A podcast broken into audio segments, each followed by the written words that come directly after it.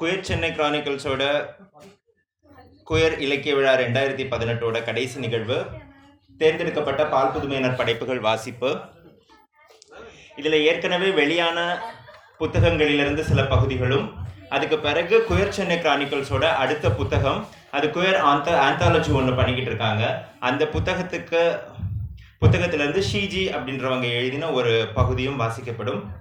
இதை வாசிக்கிறவங்க சுரேஷ் ராமதாஸ் ஷில்பா அப்புறம் நிவேதா.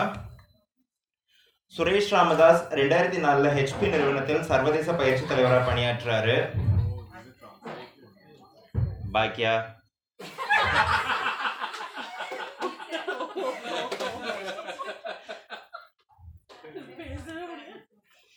சுரேஷ் ராமதாஸ் ரெண்டாயிரத்தி நாலில் ஹெச்பி நிறுவனத்தின் சர்வதேச பயிற்சி தலைவராக பணியாற்றினார் HP pride business impact network சாப்டரில் இந்திய பிரிவை வெளிப்படையாக அறிவித்துக் கொண்ட ஒரு ஓ- ஓர்பால் உறுப்பினராக தொடங்கி தலைமையேற்று நடத்தி வருகிறார். தன்னுடைய பணியிடத்தை பால் புதுமையினரை மேலும் உள்ளட உள்ளடக்கியதாக்கும் விருப்பமும் டைவர்சிட்டி இன்க்ளூஷன் குறித்த பரந்த புரிதலும் யுஎஸ் அமெரிக்காவின் டிடியூஐஆர் அங்கீகரிக்கப்பட்ட டைவர்சிட்டி ப்ரொஃபஷனலும் ஆவார் அதோடு out and equal workplace அட்வொகேட்ஸின் சர்வதேச ஃபெலோஷிப் நிகழ்வுக்கு ஹெச்பியிலிருந்து பரிந்துரைக்கப்பட்டு கலந்து கொண்ட முதல் இந்தியரும் ஆவார் சுரேஷ் ராம்தாஸ்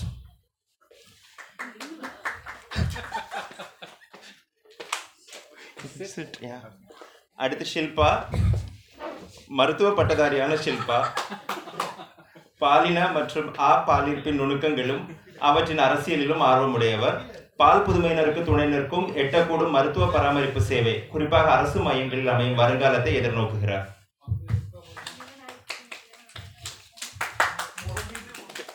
அடுத்து நிவேதா. அறிவியலில் குறிப்பாக இயற்பியலில் ஆர்வம் கொண்டவர். மின்னூல் ஒலி இதழ் தயாரிப்பு மற்றும் மெய்ப்பு சார்ந்து பணியாற்றி வருகிறார். Nivetha.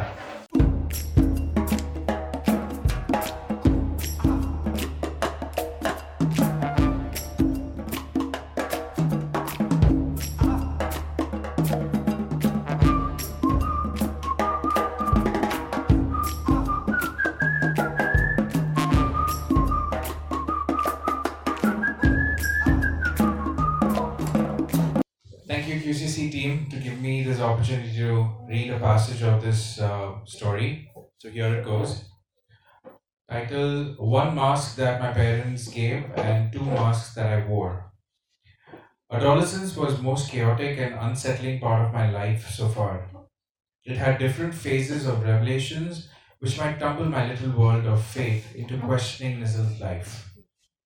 I was God fearing, patriotic juvenile. But the revelations questioned every reason of my existence, and it took massive time for me to understand and accept it. It was even before the child abuse violation happened to me that I had come to the realization of my attraction towards male bodies. Big, blurry South Indian men had been surrounding my teenage days overall. Luscious swirls of hair over the body, rolled up muscles and flab, dark skin carefully exfoliated by sweat. Oh, yes, they had my attention. This attraction to male bodies troubled me overtly, as my fellow mates were all about girls and pornography. But my attention, my attraction remained monolithic towards men. I thought I was alone in this, being the only defective human attracted to men. I was 13 then. It took it would take three more years for me to get uh, to come across the word homosexual and six more years to get through the word gay.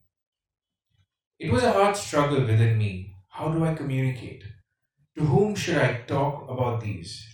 Will my family disown me if such revelations were discussed? And my dependency on them? I became highly introverted except two or three classmates i spoke to none Sex came to me before puberty in the form of cruel and violent sexual child sexual abuse, which put me through a trauma that would mess with my ability to communicate with anyone or trust anybody for few of the following years. In that violence, I had lost my ability in one of my years and have to live half deaf for the rest of my years. I wouldn't like to go into the details as it still scares me and never felt comfortable when anyone demands to speak out. I'm pretty sure it's not everyone's capability to speak out. As my abusers threatened, I treaded through my silence and sanctuary in shadows where I'm not visible. When I was dealing all these thoughts and trauma by myself, my parents had brewed something to serve me to add something else. I found my sister a bit unusual. Though she was good in studies, she wasn't someone who would be upset for low grades. She would stare at the wall and suddenly cry. She wept silently. I thought she was in love with someone or at school or hiding something which was troubling her. I spoke about this to our mom. Ma, Akka has been acting weird lately. Hmm, I know. Did you or Appa say something or is it something related to school? Amma was silent for a while and she spoke. Well, there is something you must know as well, and we need to talk. Amma pointed me to the sofa and gestured me to sit. I was troubled a bit. All that I did wrong, or I thought was my mistake, manifested before my eyes, and I was in a maze of thoughts guessing what it was about. Once after a deep sigh, Amma began. Of late, you have been asking a question about a caste or category, right? This was a time when my classmates proclaimed their caste or category while discussing higher studies or even cultural events.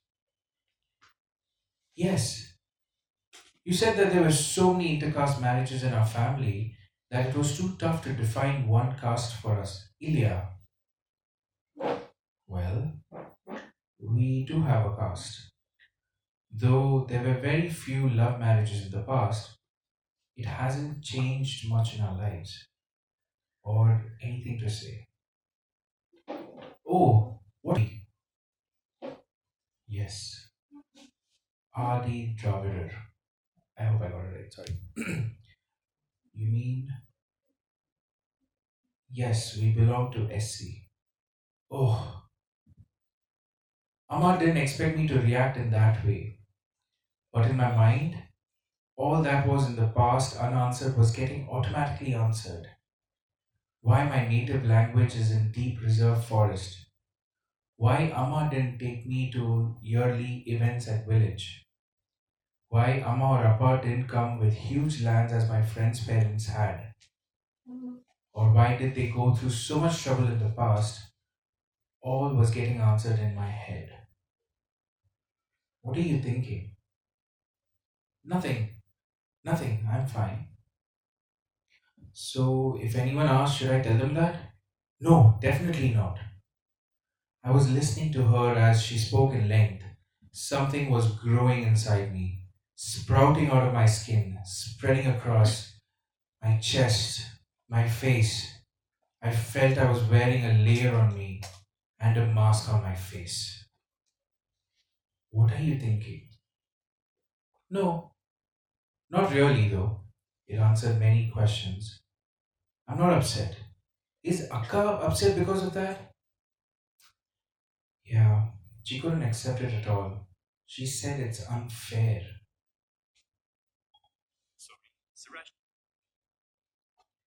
What is unfair? That we being, uh, we, this caste?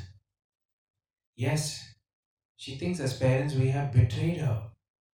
I know it's our fault to tell her at this age, but all we wanted to was keep it as a secret so it won't affect her, affect either of you. She will be okay, right?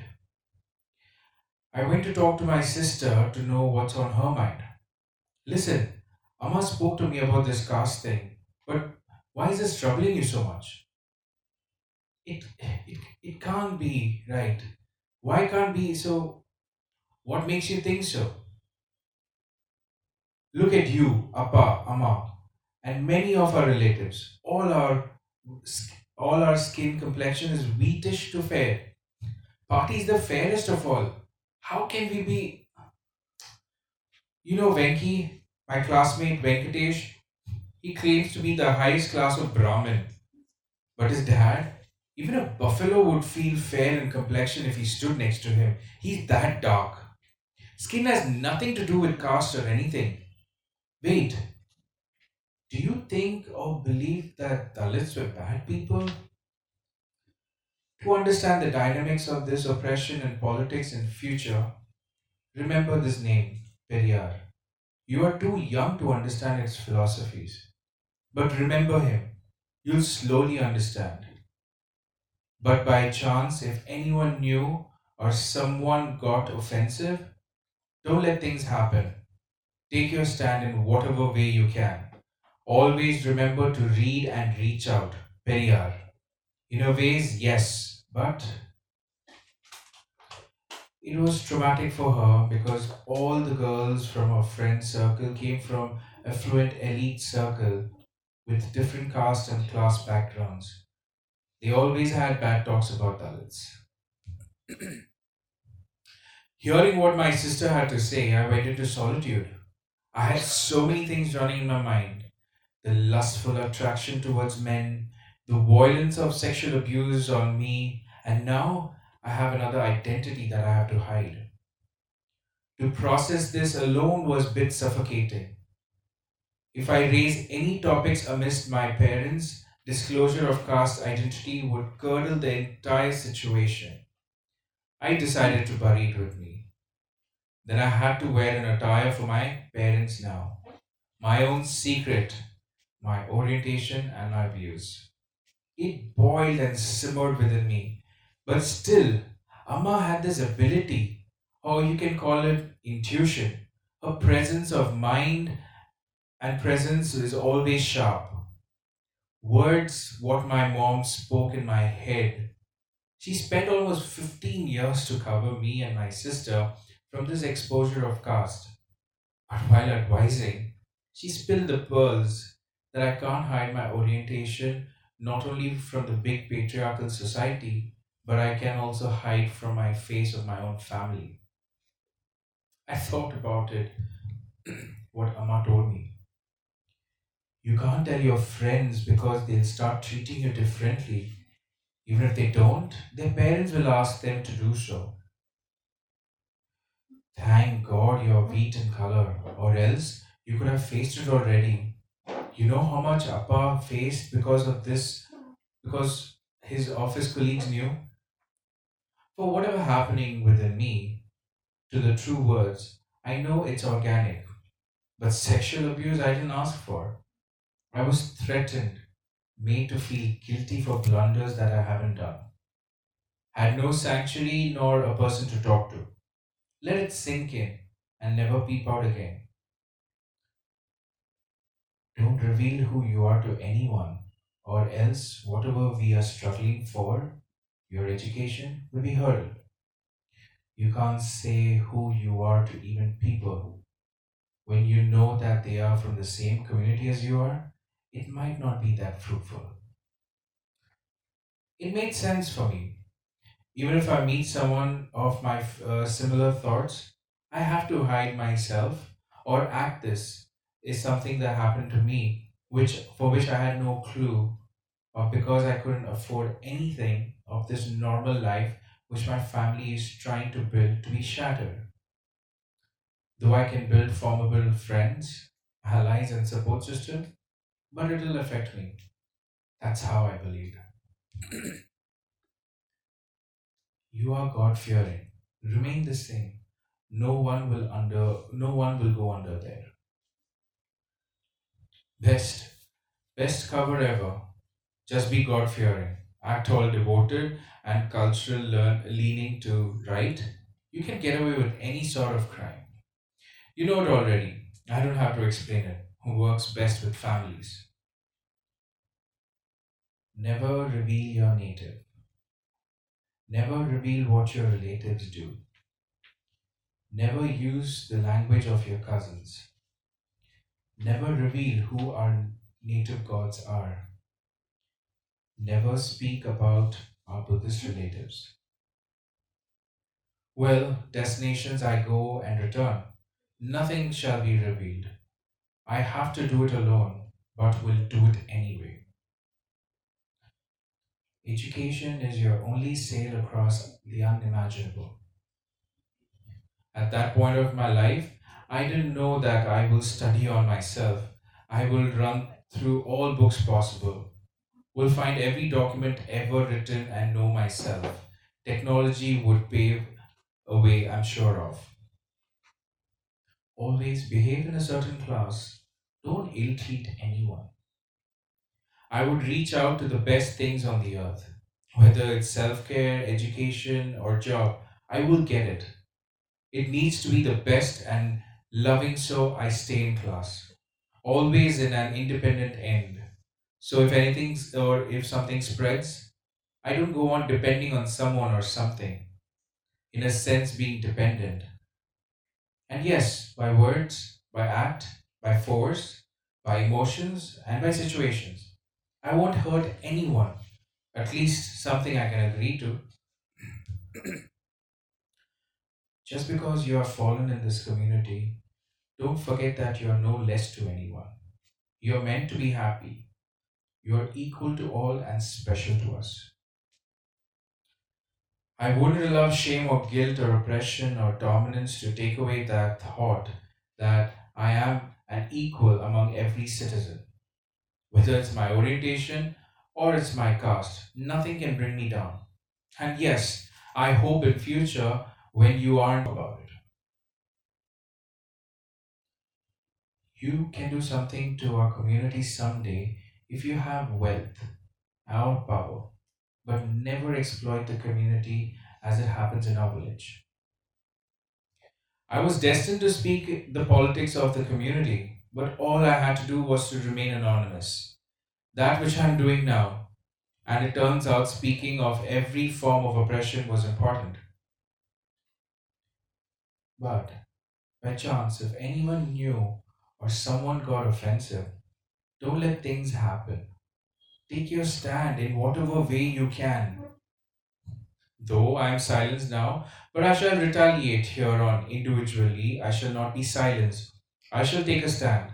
I am weak, shy, introverted, non comfortable, but it can't be crafted against me. To understand the dynamics of this oppression and politics in future, remember this name, Periyar. You are too young to understand his philosophies, but remember him. You'll slowly understand, but by chance, if anyone knew or someone got offensive, don't let things happen. You take your stand in whatever way you can. I shall get to know him someday. Thank you.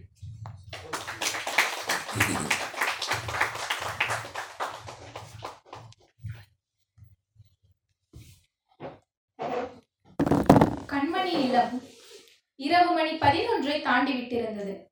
என்ன கண்மணி தூங்காம யோசிச்சுட்டு இருக்க தலையை ஆதரவாய் கோதியபடி கேட்டார் கணவர் வாசுதேவன். ஒண்ணுமில்லைங்க என்றாள்.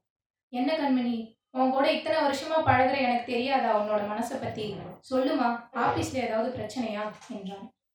அதெல்லாம் இல்லைங்க மனசுல சின்ன குழப்பம் என்றவள் தலையணையை சரி செய்தபடி நிமிர்ந்து உட்கார்ந்தாள். வாசுதேவனும் எழுந்து உட்கார்ந்தார். என்னம்மா குழப்பம்? சிறிது நேரம் தயங்கியவள் ஏங்க அரவாணிகளை பத்தி என்ன நினைக்கிறீங்க? அப்பாவியாய் கேட்டாள். அவள் கேள்வியில் இருந்த குழந்தைத்தனம் கண்டு பகபகவென சிரித்தார் வாசுதேவன். என்னம்மா புதுசா கேட்குற என்றார் சிரிப்பை அடக்க முடியாமல். முதல்ல சொல்லுங்க என கெஞ்சினாள். Okay okay.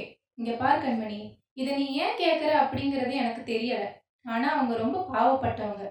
நாம அன்பும் அரவணைப்பும் கொடுத்து நம்மள ஒருத்தரா ஏத்துக்க வேண்டியவங்க. இது மட்டும்தான் நான் சொல்ல முடியும்.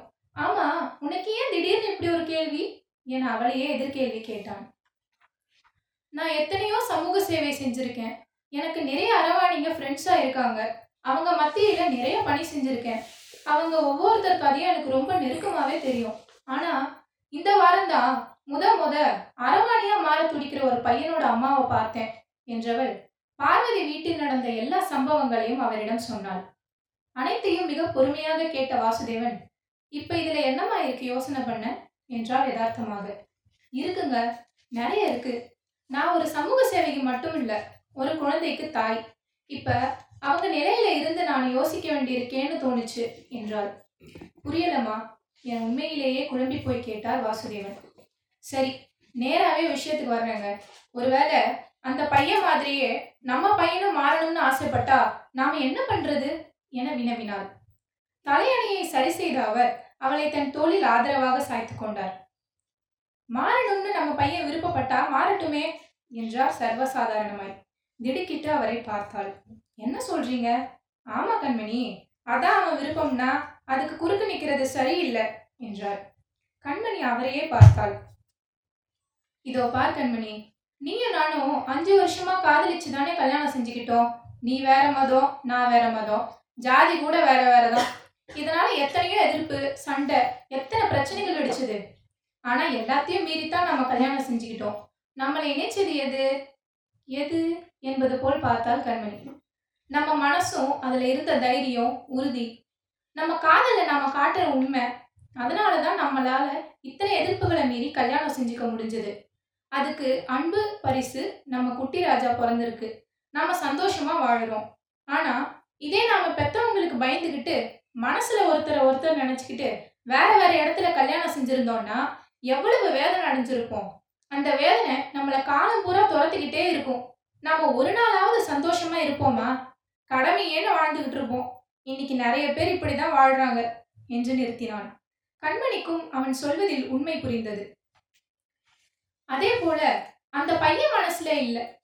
அந்த பையன் மனசுல இல்ல நம்ம பையன் கூட இப்படி மாறணும்னு முடிவு பண்ணினா வில்லத்தனம்.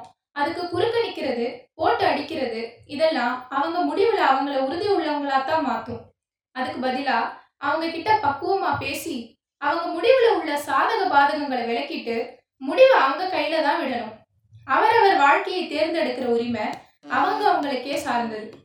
சாதக பாதகங்களை அலசி பார்த்துட்டு நமக்கு பிடிச்ச வாழ்க்கை வாழ்றதுதான் உண்மையான வாழ்க்கை. அதுதான் உண்மையான மகிழ்ச்சியும் கூட. என்ற கணவனின் மார்பில் ஆதரவாய் சாய்ந்தாள் அவள். உங்க மனசு தெரியாத எனக்கு? நம்ம வாழ்க்கை வாழறதை விட மற்றவங்களுக்காக வாழ்ற போலியான வாழ்க்கை தான் இன்னைக்கு பெருகிட்டு இருக்கு. நாம எப்பவுமே நமக்காகத்தான் வாழ்றோம்.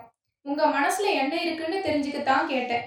நம்ம பையனோட விருப்பத்துக்கு ஒருபோதும் குறுக்க நிக்க மாட்டேங்க என்றவளை இறுக்கி அணைத்தான்.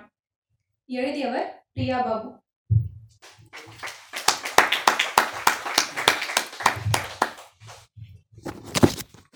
நான் வீடு வந்து சேர்ந்த நேரம் காலை எட்டு மணி இருக்கும். அப்பா பெரிய அண்ணன் சின்ன அண்ணன் என எல்லாரும் வண்டிக்கு சென்று விட்டனர். அம்மாவும் நடு அண்ணனும் வீட்டில் இருந்தனர். நான் அம்மாவை பார்த்தேன். அம்மா நன்றாகத்தான் இருந்தார். அண்ணன் வாசல் கதவை தாழ்பால் போட்டுவிட்டு கிரிக்கெட் பேட் எடுத்து வந்து என்னை திட்டியபடியே அடித்தான். ஒன்பதாம் கூட சேர்வியா? புடவை கட்டுவியா? டான்ஸ் ஆடுவியா? பொட்ட தாயோலி உனக்கு எவ்வளவு தைரியம்டா? இப்படி சொல்லிக்காம ஓடி ஓடி போற? உன்னை அடிச்சே சாவடிக்கிறேன். எனக்கு கூறி கண்மன் தெரியாமல் பலமாக அடித்தான். நான் மண்டையில் அடிவிழாமல் தடுக்க என் கைகளை தலை மீது வைத்துக் கொண்டேன். என் கையெல்லாம் வீங்கி போய்விட்டது. காலில் அடிக்க முதுகில் அடிக்க கையை அங்கு கொண்டு செல்லும் போது மண்டையில் அடிவிழ மண்டை உடைந்து ரத்தம் மூட்டியது அம்மா கூட இவனை கைய காலை உடைச்சு ஒரு மூலையில உட்கார வைடா அப்பதான் வீட்டை விட்டு ஓட மாட்டான் என்று அண்ணனுக்கு சொல்லிக் கொடுக்கின்றார். வலி தாங்க முடியாமல் நான் அண்ணனை தள்ளிவிட்டு ஒரு அறைக்குள் ஓடிப்போய் கதவை தாழ்பால் போட்டுக்கொண்டேன் இவங்க கிட்ட அடி வாங்கி வழி தாங்க முடியாம சாவறதை விட நாமளே ஏதாவது செஞ்சு செத்து போயிடலாம் என்ற முடிவுக்கு வந்தேன். வீட்டுக்குள் நான் சாவதற்கு ஏதாவது கிடைக்குமா என்று தேடிக்கொண்டிருந்த போது என் அண்ணன் கதவை தட்டி தட்டி அந்த தாழ்பால் கொண்டியை நெம்பிக் கொண்டு உடைத்து கதவை திறந்து உள்ளே மீண்டும் ஓடி வந்து அடித்து அவனுக்கு கை விட்டுவிட்டான் ஏன் என் உணர்ச்சியை புரிஞ்சுக்க மாட்டேங்கிறீங்க? என்னை என்ன எதுன்னு கேட்காம என்னை மாட்டு வா மாட்டு அடிக்கிற மாதிரி போட்டு அடிச்சுக்கிறீங்க? உங்கள் மேலே வச்சிருக்க பாசத்தில் தானே நான் உங்களை தேடி இங்கே வந்தேன். நான் என்ன தப்பு செஞ்சேன்? என்னை இப்படி அடிக்கிறதுக்கு? என்று தேம்பி தேம்பி அழுது கொண்டே கேட்டேன். அம்மா கண் கலங்கி உனக்கு என்னடா குறை வச்சோம்? போட்டுக்கு துணி வாங்கி கொடுக்கலையா? சாப்பாடு இல்லாமல் கஷ்டப்படுத்தினம்மா நம்ம கிட்ட வேலை செய்ய இத்தனை ஆள் இருக்க நீ புடவை கட்டிட்டு பொட்டைங்களோட சேர்ந்து பிச்சை எடுக்கிற உனக்கு எதுக்குடா? நம்ம ஜாதி என்ன? நம்ம குடும்பம் எப்படிப்பட்ட குடும்பம்? இதெல்லாம் மறந்துட்டு உனக்கு இப்படிலாம் போக எப்படிதான்டா மனசு வந்துச்சு? என்று சொல்லிக்கொண்டே அடிப்பட்ட காயத்துக்கு மருந்து போட்டார். முதல்ல அவன் தலைக்கு மொட்டை அடிக்கணும். நான் போய் நாரதனை வீட்டுக்கே கூட்டியாரேன் என்று அண்ணன் கூற வேண்டாம் நாளைக்கு சமயபுரம் கோயிலுக்கு கொண்டு போய் முடிய காணிக்க கொடுத்துடலாம். அந்த சமயபுரம் தாத்தா இவனுக்கு பிடிச்ச பொம்பளை மோகி ட்ரெஸ் போய் தொலைஞ்சு நல்ல புத்தியை கொடுக்கட்டும் என்று அம்மா கூறிவிட்டார். மறுநாள் காலையில் திருச்சி பஸ் பிடித்து என்னை நடுவில் உட்கார வைத்து இரண்டு பக்கமும் இரண்டு அண்ணன்கள் உட்கார்ந்து கொண்டு அம்மா முன்சீட்டில் உட்கார்ந்தபடி சமயபுரம் கோவிலுக்கு கூட்டி சென்றனர். அண்ணன் அடித்த வலியை விட என் தலையை மொட்டை அடித்தது நான் எனக்கு மிக அதிகமான வலியை தந்தது. வெள்ளைமொழி நூலிலிருந்து ரேவதி.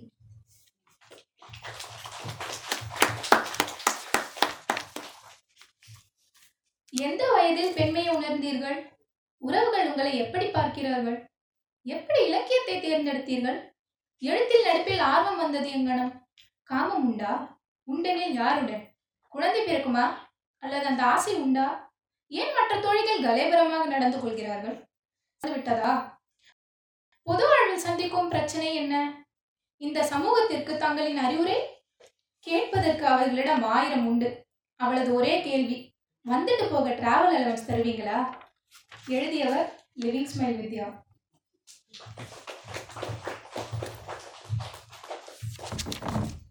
சிற்றாறு எதிரில் எதிரில் இருக்க காம்பவுண்ட் சுவருக்குள் தோட்டமும் தோட்டத்திற்கு நடுவேயான பாரம்பரியமான உங்கள் வீட்டில் தலைவாலை விருந்துக்கு என்னை அழைக்க வேண்டாம்.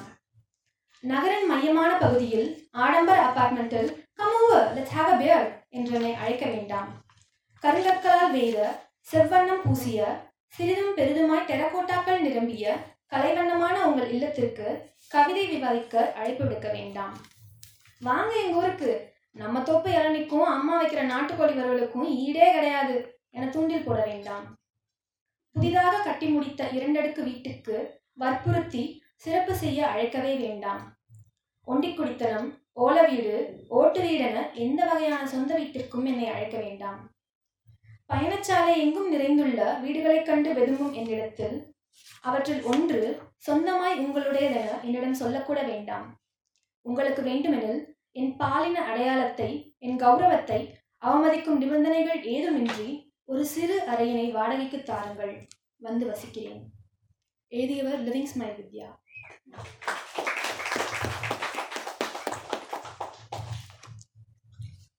அவன் சிப்பியால் ஆன ஒரு முயல் பொம்மையை கடற்கரை கோயிலின் முன்பிருந்த கடை ஒன்றிலிருந்து திருடி வைத்திருந்தான். முதல் சில நாட்களுக்கு அந்த திருட்டை நினைத்து அவன் பயந்து கொண்டிருந்தான். ஆனால் கழுத்து வரை ஒரு நிறமாகவும் கழுத்துக்கு கீழ் வேறு ஒரு நிறமாகவும் சிறிய கல்லின் மீது அமர்ந்திருந்த அந்த முயல் பொம்மை தொடர்ந்து சிநேகமாக கதைத்து கொண்டே இருந்தது. அதன் கைகளில் வைத்திருந்த சிவப்பு நிற பூங்கோத்திலிருந்து தினம் ஒரு பூவை அவன் எடுத்துக்கொள்ள அனுமதித்திருந்தது. முயல் பொம்மையுடன் நேரம் செலவிடுவது அவனுக்கும் தொந்தரவில்லாததாக இருந்தது. ஒயர் கூடையினுள் வைத்து முயல் பொம்மையை ஒரு நாள் பள்ளிக்கூடத்திற்கு எடுத்துச் சென்றான். இவனுக்கு பிடிக்காத லில்லி டீச்சரை முயல் பொம்மைக்கும் பிடிக்காமல் இருந்தது. சில நாட்களில் அதனுடன் உறங்கவும் தொடங்கினான். விளையாடி களைத்து தூங்கிப் போன ஒரு இரவில் அவனது அருகிலிருந்து முயல் பொம்மை மெதுவாக இறங்கி வந்தது. அவனது நிக்கர் பட்டனை கழற்றி அவன் பின்னால் அழுத்தியது. வழியில் கத்தப்போன அவன் வாயை முயல் பொம்மை வேகமாக அழுத்தி மூடியது. அதன் கையில் இருந்து சிகரெட் நாற்றம் வீசிக்கொண்டிருந்தது எழுதியவர் கிரீஷ்.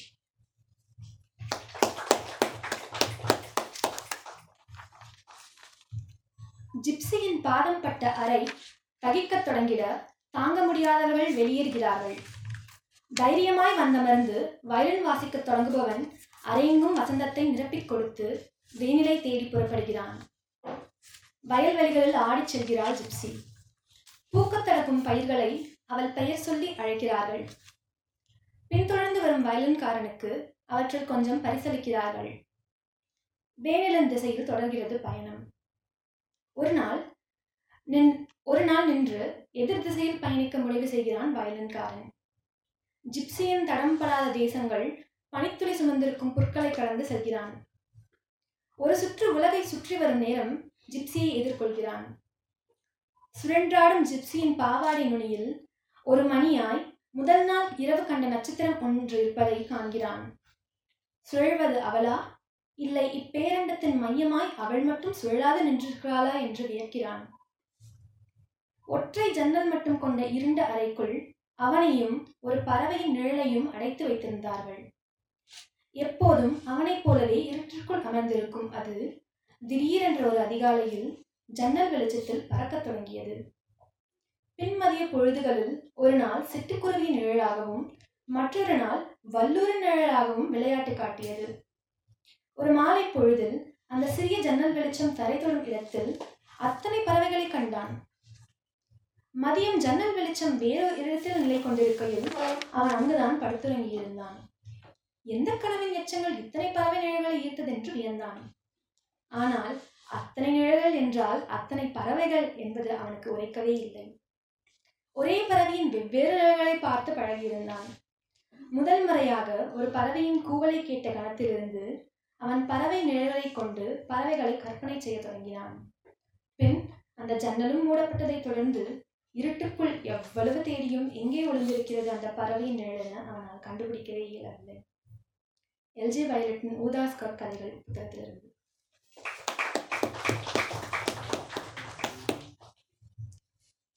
பெற்றோர் கொடுத்த ஒரு முகமூடியும் நானாக அணிந்த இரண்டும். அப்போது எனக்கு பதிமூன்று வயது ஆகியிருந்தது. ஓர்பாலிருப்பு எனும் வார்த்தையை தெரிவதற்கு மூன்று வருடங்கள் முன்பு அல்லது கே எனும் வார்த்தையை தெரிந்து கொள்ள ஆறு வருடங்கள் முன்பு. எனக்குள் கடுமையான போராட்டமாக இருந்தது. இதை பற்றி எப்படி பேசுவது என தெரியவில்லை. யாரிடம் பேசுவது என தெரியவில்லை. என்னை பற்றி தெரிந்துவிட்டால் ஒருவேளை என் குடும்பமும் என்னை நிராகரித்து விடலாம். நான் யாரிடமும் பேசாதவனாக தொடங்கினேன். பள்ளியில் படித்த இரண்டு மூன்று நண்பர்களை தவிர. பருவம் அடைவதற்கு முன்னரே நான் பாலுறவை அடைந்திருந்தேன். குழந்தைகள் மேல் செலுத்தும் கொடுமையான வன்முறை எனும் வடிவத்தில். அதன் பிறகான சில வருடங்கள் யாரிடம் பேசுவதையோ யாரையும் நம்புவதையோ தவிர்த்து வந்தேன். அந்த வன்முறையின் விளைவாக எனது ஒரு காதின் கேட்கும் தன்மையை வாழ்க்கை முழுவதற்குமாக இழந்திருந்தேன். நான் பயப்படும். நான் எப்போதும் பேச விரும்பாத அந்த வன்முறைக்குள் நான் இப்போதும் செல்ல விரும்பவில்லை. பேசுவதன் மூலம் பிரச்சனையை சரி செய்வதென்பது எல்லாருக்கும் நிகழக்கூடியதல்ல. அந்த வன்முறையை நிகழ்த்தியவரின் தொடர் மிரட்டலால் நான் அமைதியாக இருக்கவும் இருட்டுக்கு பின்னால் ஒளியவும் தொடங்கினேன். இந்த சம்பவத்தை நான் தனியாக கையாள முயன்று கொண்டிருந்த சமயம் எனது சகோதரி வழக்கத்திற்கு மாறாக நடக்கத் தொடங்கினாள். அவளது மொத்த நடவடிக்கையும் மாறத் தொடங்கியிருந்தது. சுவரையே பார்த்தவாறு அமர்ந்திருக்கும் அவள் அமைதியாக விசும்புவதும் சமயங்களில் அழுவதுமாக இருந்தாள். அவள் யாரையாவது காதலிக்கிறாள் அல்லது பள்ளியில் அவளுக்கு என்னமோ நடக்கிறது என நம்பினேன். நான் இது பற்றி அம்மாவிடம் பேசினேன். அம்மா அக்கா எதையோ நினச்சி யோசிச்சுட்டு இருக்கா. எனக்கு தெரியும் என அம்மா சொன்னார். நீயும் அப்பாவோ எதுவும் சொன்னீங்களா? இல்லைனா ஸ்கூலில் எதுவும் நடந்ததா? நான் குழப்பமாக அம்மாவை பார்த்தேன். சரி உன்கிட்டவும் பேசணும். உட்காரு நாம பேசலாம். அம்மா சோஃபாவில் அமர வைத்து விட்டு பேச தொடங்கினாள். நீ ரொம்ப நாளாக நாம் என்ன சாதின்னு கேட்டுக்கிட்டு இருந்தல்ல? அம்மா கேட்டாள். ஆமாம் நீ கூட நம்ம குடும்பத்தில் நிறைய பேர் சாதி மாதிரி கல்யாணம் பண்ணிக்கிட்டதால நாம் என்ன சாதின்னு கண்டுபிடிக்கிறதே கஷ்டம்னு சொன்னல சொன்னேன். ஆனால் நமக்குன்னு ஒரு சாதி இருக்குது எத்தனை காதல் கல்யாணம் நம்ம குடும்பத்தில் நடந்தாலும் அது எதையும் மாற்றலை அம்மா குரலை தாழ்த்தி கொண்டு மெதுவாக பேசினார். அப்போ நாம் யார்? நம்ம சாதிக்கு பேர் என்ன? நான் கேட்டேன். நாம் ஆதி திராவிடர் அம்மா சொன்னார். அதாவது நான் அதிர்ச்சியோடு கேட்டேன். நாம் தலித் பட்டியல் இனத்துல வர்றவங்க. ஓ நான் ஆச்சரியமாக கேட்டேன். அம்மா நான் இப்படி நடந்து கொள்வேன் என எதிர்பார்க்கவில்லை. ஆனால் எனது மனதில் அதுவரை விடை தெரியாமல் இருந்த கேள்விகளுக்கு விடை கிடைக்கத் தொடங்கியது. எனது கிராமம் ஏன் அடர்ந்த காட்டில் இருக்கிறது? ஏன் என்னை ஒரு வருடமும் எந்த விழாவுக்கும் கிராமத்திற்கு அழைத்துச் செல்லவில்லை? என்னுடைய நண்பர்களுக்கு இருப்பது போல் ஏன் என் அம்மாவிற்கும் அப்பாவிற்கும் நிறைய நிலங்கள் இல்லை? எதற்காக கடந்த காலங்களில் அவர்கள் அடக்குமுறைக்கு உள்ளாக்கப்பட்டார்கள் என எல்லா கேள்விகளுக்குமான விடை எனக்கு கிடைத்தது. எனக்கு அதிர்ச்சியாக இருந்தது. ஆனால் என் சகோதரியைப் போல இதை நான் நாடகத்தன்மையோடு எதிர்கொள்ளவில்லை. நல்லா இருக்கியா? என அம்மா கேட்டார். ஆமா நல்லா தான் இருக்கேன் என அம்மாவிற்கு பதில் சொன்னேன். அப்போது சோபாவில் இருந்து எழுந்த நான் பழைய நானாக இருக்கவில்லை. நான் ஒரு வலிமையானவனாக இருக்க வேண்டியிருந்தது. என்னை நோக்கி வரப்போகும் களங்கம் அவமானம் வன்முறை அல்லது அதையும் தாண்டிய அனைத்தையும் எதிர்நோக்கி. ஆனால் நான் வலிமையானவனாக இருந்தேனா? என யோசித்தால் நிச்சயமாக இல்லை. எழுதியவர் ஷிஜி டாட்டோகரோ.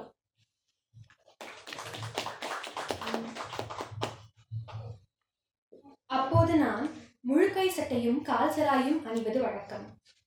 அப்போது நான் மாதம் ஒரு முறை என சீராக முடித்திருத்தி வந்தேன். அப்போ நான் ஆண்களுடன் பாய்ஸ் ஸ்கூலில் தான் படித்தேன். இருந்தாலும் அவர்கள் கிண்டல் செய்தார்கள் நான் ஆணில்லை என. இப்போது நான் புடவை கட்டி ஒத்த ஜடை பின்னி பூ முடித்து பாந்தமாக வளைய வந்தாலும் அவர்கள் என்னவோ கண்டுபிடித்து விட்டார்களாம். நான் பெண்ணில்லை என்று. எழுதியவர் லிவிங் ஸ்மைல் வித்யா. எனது உரிமை. என் விருப்பப்படி வாழும் உரிமை.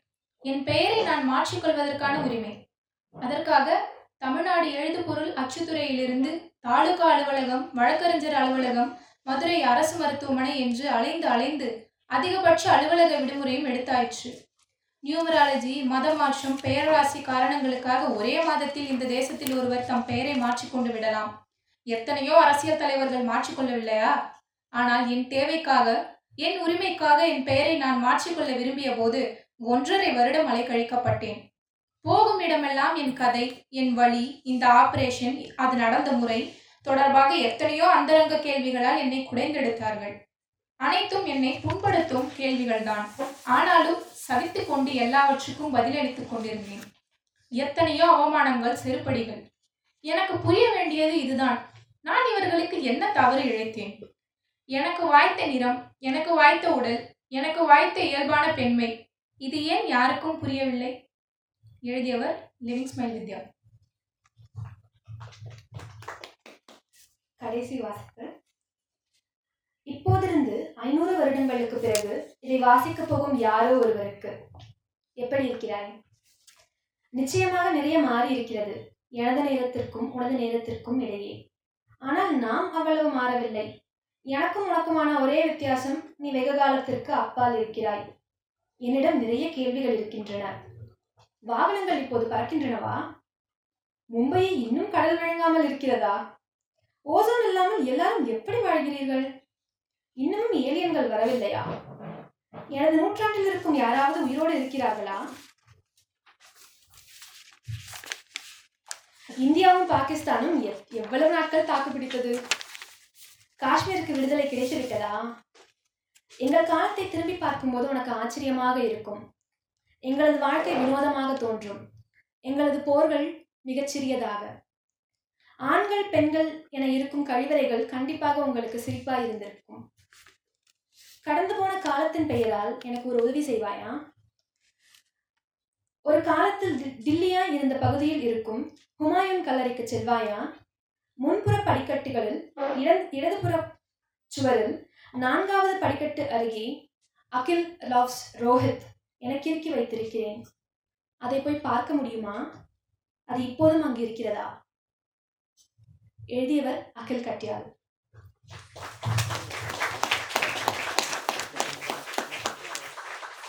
நன்றி ஷில்பா சுரேஷ் நிவேதா. குயர் சென்னை கிரானிக்கல்ஸ் நடத்தும் முதல் குயர் இலக்கிய விழா குயர் இலக்கிய விழா இரண்டாயிரத்தி பதினெட்டு இதோட முடிவடையுது. இந்த நிகழ்ச்சியில காலையிலிருந்து பொறுமையா இவ்வளவு நேரம் கலந்து கொண்ட வந்துட்டு போன எல்லாருக்கும் நன்றி.